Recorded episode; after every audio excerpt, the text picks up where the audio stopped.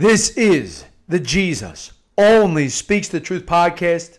My name is Dennis McGee Jr. Today is Thursday, May 16th, 2019. Uh, so I, I love facts. Okay, that's how I'm going to start this. I, lo- I love facts. I think facts are so fascinating because, you know, even even if somebody is is uh, great at debating, if they're great at making points, if they're persuasive, you know, facts are stubborn things. And I'm never going to, you're never going to hear me say I'm the smartest guy in any room. As a matter of fact, I've said many times if you're in that room, you may want to look elsewhere. But also, what I, what I believe one of my God given talents is to find the smartest guy or girl in any room. But what I want to drive home is, is facts, because facts can be it they can eliminate doubt. Okay, I want to read you. I want to I want to talk about something I read very recently in the Wall Street Journal. Now,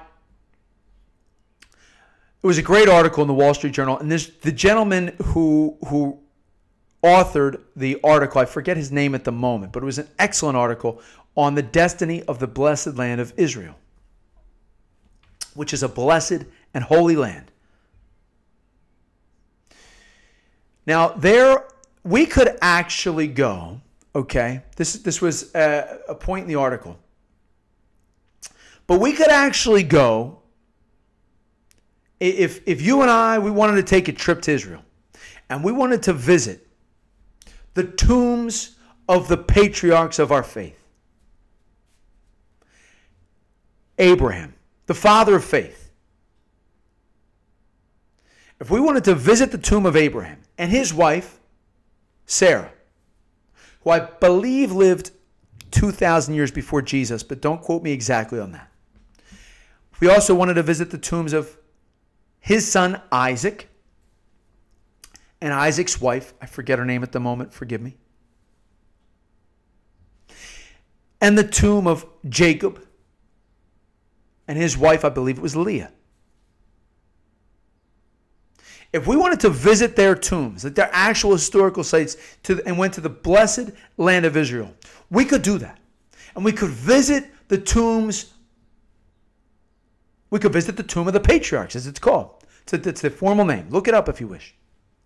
We could visit that those tombs. We could pay our honor to the father of faith, Abraham, his son Isaac,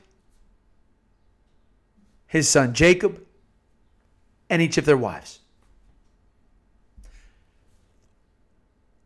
All lived roughly, roughly 2,000 years before Jesus lived on this earth as God man. Why is that important? Well, my question to you is this this is to, to anyone, whether you're you're a, a anybody, anybody out there. If we wanted to go to the burial site of Jesus, of his mother Mary, where would we go? Where would we go? I mean, we know that Jesus is he lived, it's a fact. He's a historical figure. There's no question about that. There's no question his mother was Mary. These are historical facts. So they lived. But where will we go to visit their body and their bones, their bones, so to speak, in the tomb? Where will we go? The answer is there's no place to go. We can go to where Jesus was buried after he was crucified, killed, and crucified. I believe we can go to a place specifically to honor our well there's plenty of places to go to honor our blessed mother mary but specifically uh, where there's there's i'm going to keep this message hyper focused right now there's no place to go in all the world Now, specifically in the blessed land of Israel, where Jesus was killed and crucified, there's no specific place to go to visit his bones. There's no specific place to go to visit the bones of our Blessed Mother Mary. Why?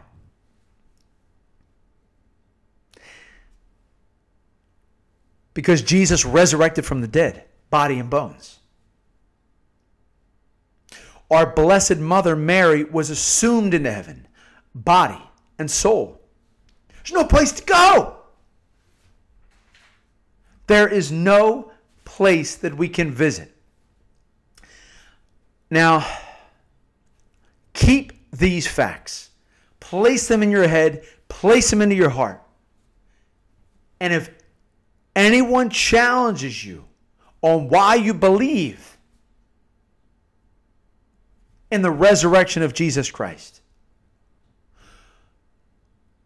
you can point to the fact that the evidence supports your faith.